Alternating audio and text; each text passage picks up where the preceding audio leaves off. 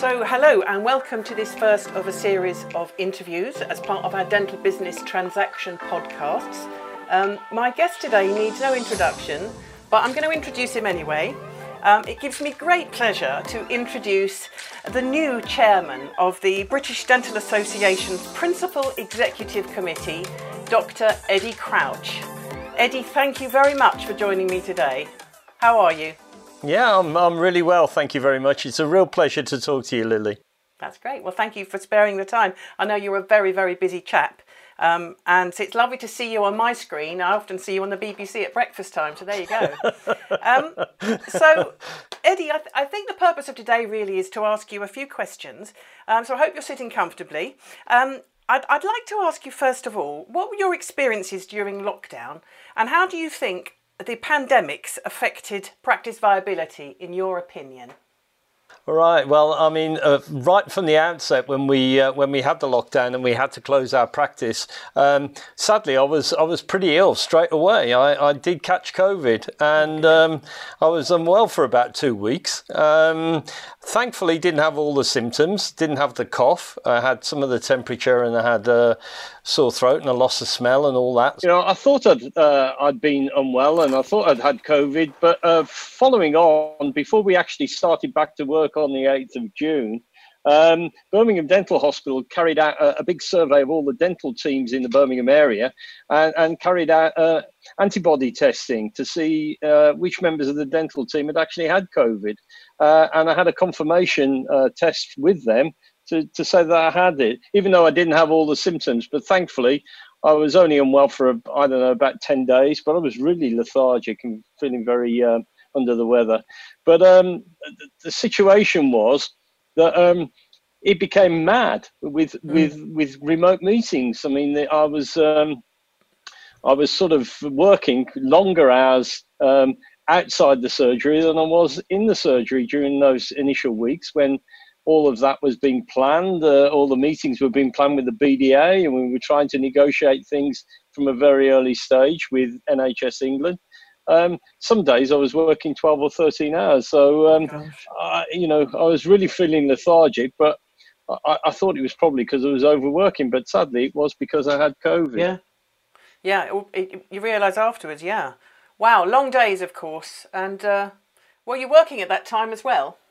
Well, uh, no, thankfully I was very su- well supported by the practice. Um, I work in two practices uh, on a part-time basis, and both of them carried out the triaging on my behalf mm-hmm. uh, and and helped. I often got a phone call asking for some advice regarding a particular patient or not, but I wasn't yeah. needed in the surgery, uh, and it gave me some free time actually to get on and do what I needed to do in organising things um, yeah. with, with the, the committee work that we were doing.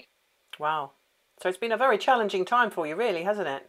It has, yeah, yeah. You know, in your opinion, how's the pandemic affected practice viability? Um, well, the, the real concern to us was the fact that so many practices obviously don't work on a completely NHS or completely private model. Most practices work with a combination of NHS and private income. Um, and, and so, from a very early stage, the British Dental Association carried out a survey of as many of their members as, as they could get hold of. And um, the, the, the, results of that were really quite frightening, in that obviously a lot of the things that were put in place um, by the Chancellor really dentists fell through the, the net. Um, mm. We weren't we weren't eligible for um, for for rate rebates. We weren't eligible for some of the self-employed um, support that was there because many dentists earn more than 50,000. Uh, and a lot of the schemes that were put in place really made dentistry fall through those cracks. Uh, and, and the survey results were really quite startling in the number of practices that thought their viability going forward without any support was going to be really serious and, and call into question the long term viability of their, den- their dental practices. Um, so, uh, thankfully, uh, some of the business interruption support loans that were yeah. there. Uh, and, and I think that that has helped. I mean, I, I know of certain practices in my own location uh, mm. and in, in my own vicinity that have had to, to go to the bank and take overdraft facilities mm. to survive. life has been incredibly tough, and we've really Yeah. been quite unsuccessful in actually getting the proper support we need.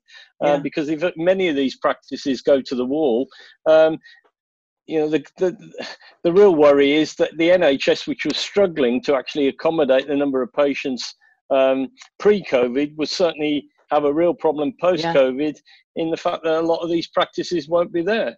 Well, that sort of leads me quite nicely into my next question, really, which was, you know, and obviously this is your opinion right now, but has the pandemic given any opportunity for a re-evaluation of care within the NHS? I think it has. Yeah, I, I think um, you know the, the negotiations that have been ongoing between the BDA and the Department of Health and NHS England have really been quite uh, protracted. It's been quite Mhm. difficult to get decisions in a timely manner, and it, that's been evidenced by the fact that Yeah. many many practices even now still don't know what their targets are going to be for Yeah. the end part of the year. Um, so that's been really quite frustrating in that the levels of um, structure within and within NHS England have made it quite difficult to get rapid decision making. Um, But what has happened is that there's been lots of negotiation about what's going to happen from April of next year. Uh, and some of the recent negotiations that have been taking place uh, may be that there is an element of flexible commissioning that will be possible from April. Uh, certainly, the Chief Dental Officer has put together quite an interesting paper of ideas on how dental practices might be able to accommodate some flexible commissioning from Yeah. April 2021, which will give them an, uh, a, different way of delivering contract. Because it's pretty clear, I think, that for quite a considerable time, even stretching well into next year, actually delivering a UDA uh, Mm. contract is going to be incredibly difficult for most practices. Yeah, huge challenges ahead, isn't there? Huge. Yeah, it's not just running the business, keeping the lights on. It's it's it's conforming, isn't it, to everything that they've got they're up against with the, as you say, delivery. Yeah, I mean, we know many practices, even pre-COVID, uh, struggled to actually hit their their 96% level of UDA activity, and the, the the year-on-year increase in clawback that was happening. You know, if if we got to a situation where we were returning to a UDA contract, uh, in in a in, in still the elements of a pandemic, huge numbers of practices, the vast majority of practices would not be able to hit anything like that Mm. level. Uh, and if they suffered clawback, you know, the the already vulnerable financial viability of a dental practice will come Yeah. crashing down. Yeah.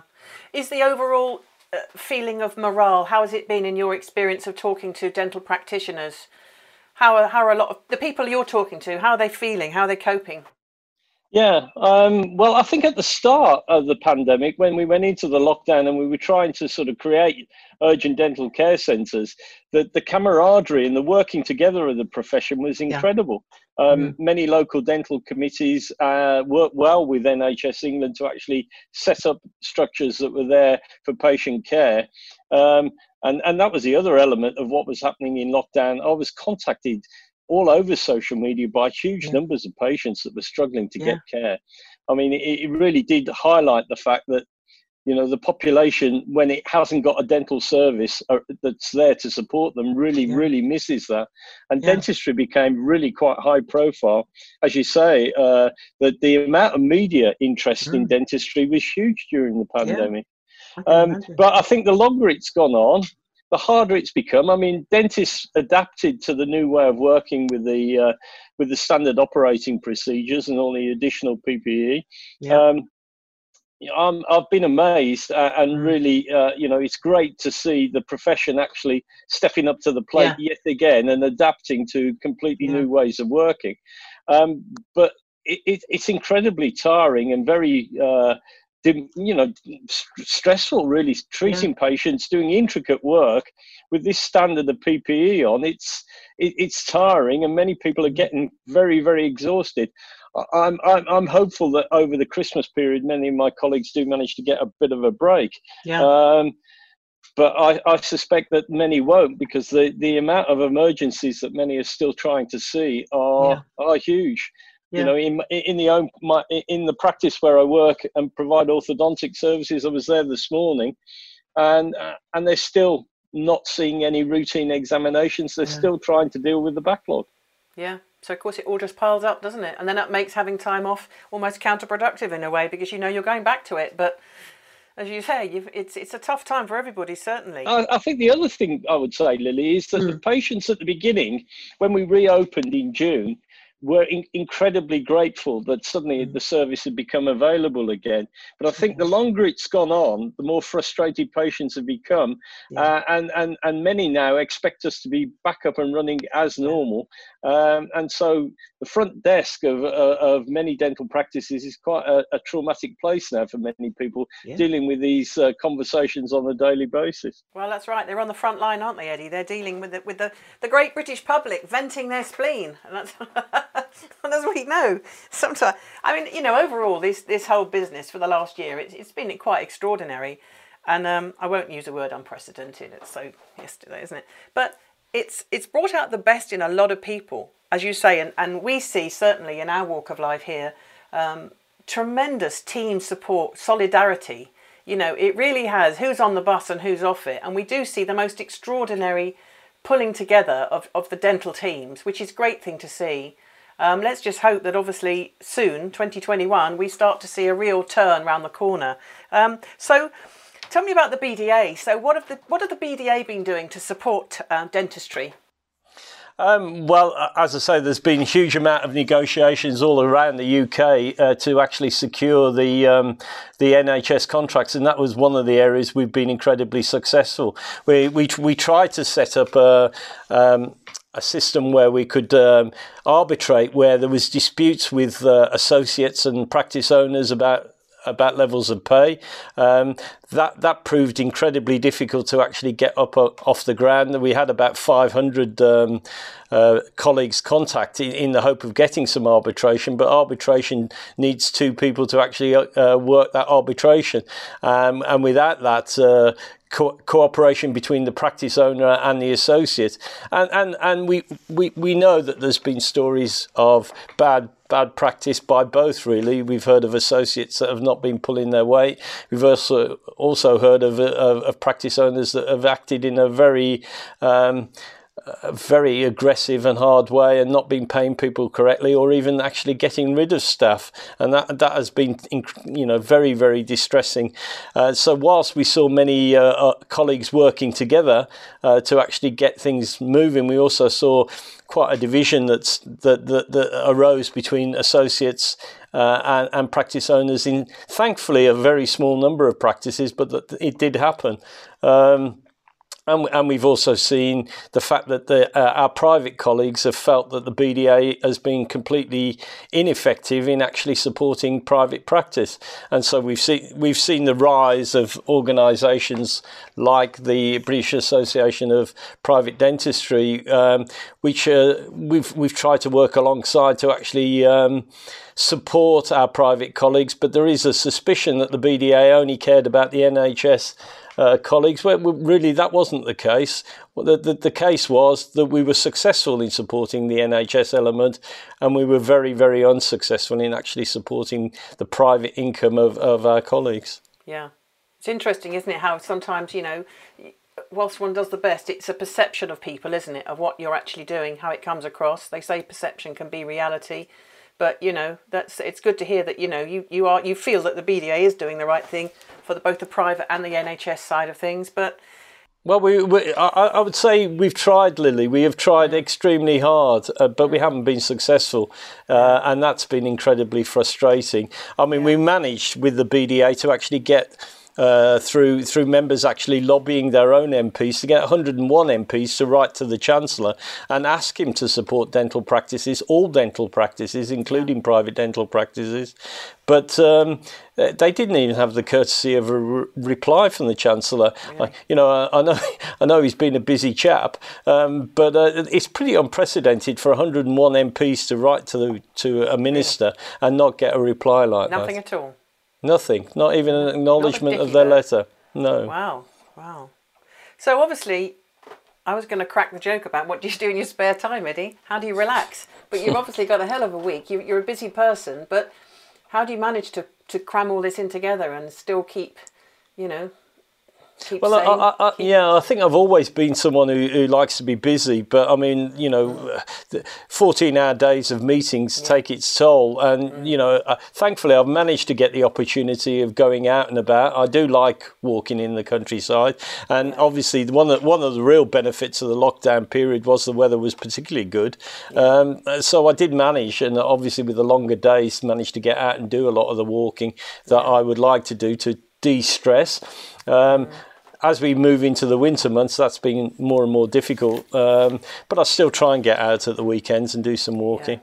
It is so important, isn't it? And that's, that's something that we're all working hard on. You've just got to make that time because, uh, you know, you can feel like a hamster in a wheel, can't you? Thundering round, but you've got to take that time out to, to rest and it's your mental well-being as well. And we're seeing that with a lot of our clients. You know, they're very stressed, they're very tired, they're exhausted.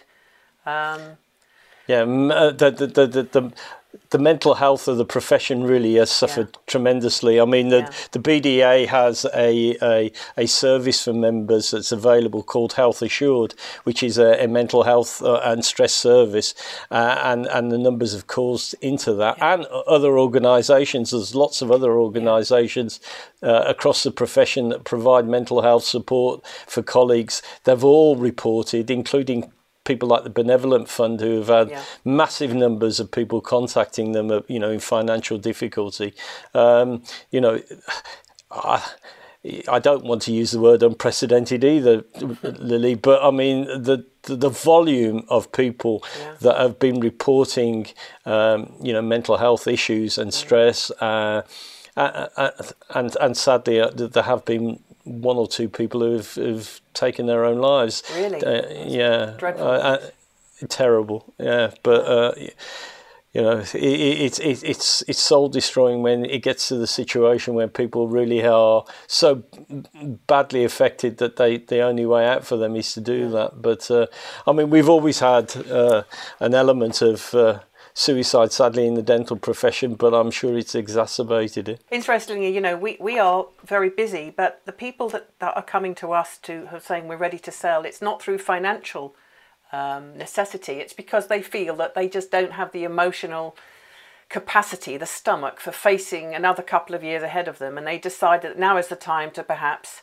you know, um, get the plans in motion and start looking towards retirement or selling or what have you, or just just you know freeing themselves of the chore of ownership because all the pressures it brings with it. That's what we're actually seeing, not people who are hitting the buffers financially and having to sell. Um, people just some some clients just feel that you know this is this is the time to go perhaps sooner than they envisaged but they're ready to go um, so obviously well you know you're doing an amazing work there i know i know how hard you work but thank you very much for your time it's been really enlightening to hear about what you're doing you know from the horse's mouth so to speak No, Lily, it's been a, real pleasure speaking to you, and I, I'd like to, on behalf of the British Dental Association, wish uh, dentists and their teams across the country and across the UK a very happy Christmas, and let's hope that uh, 2021 is a far better year for everyone. Eddie, thank you ever so much. Um, I very much hope we can perhaps pick up another chat in the springtime of next year and see how things are going, certainly in your world. Um, it's, it's a constant moving feast, isn't it, with, with news, with legislation, NHS England, and all the rest of it. Um, so it just leaves me to say, on behalf of all of the team and myself, Eddie, thank you very much indeed for your time today. I do appreciate it. I know how busy you are. I wish you a happy Christmas. Um, and to our listeners, our valued clients, obviously, I hope you've enjoyed this podcast today. Um, do keep following our dental business transaction podcasts. They're easily downloadable on our website, lilyhead.co.uk.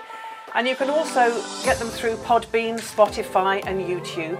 Um, don't hesitate to call our team anytime for any advice, any discussions around any subject matter, and we can be easily reached at dentalbrokers at lilyhead.co.uk or you can call the team on 0333 772 0654.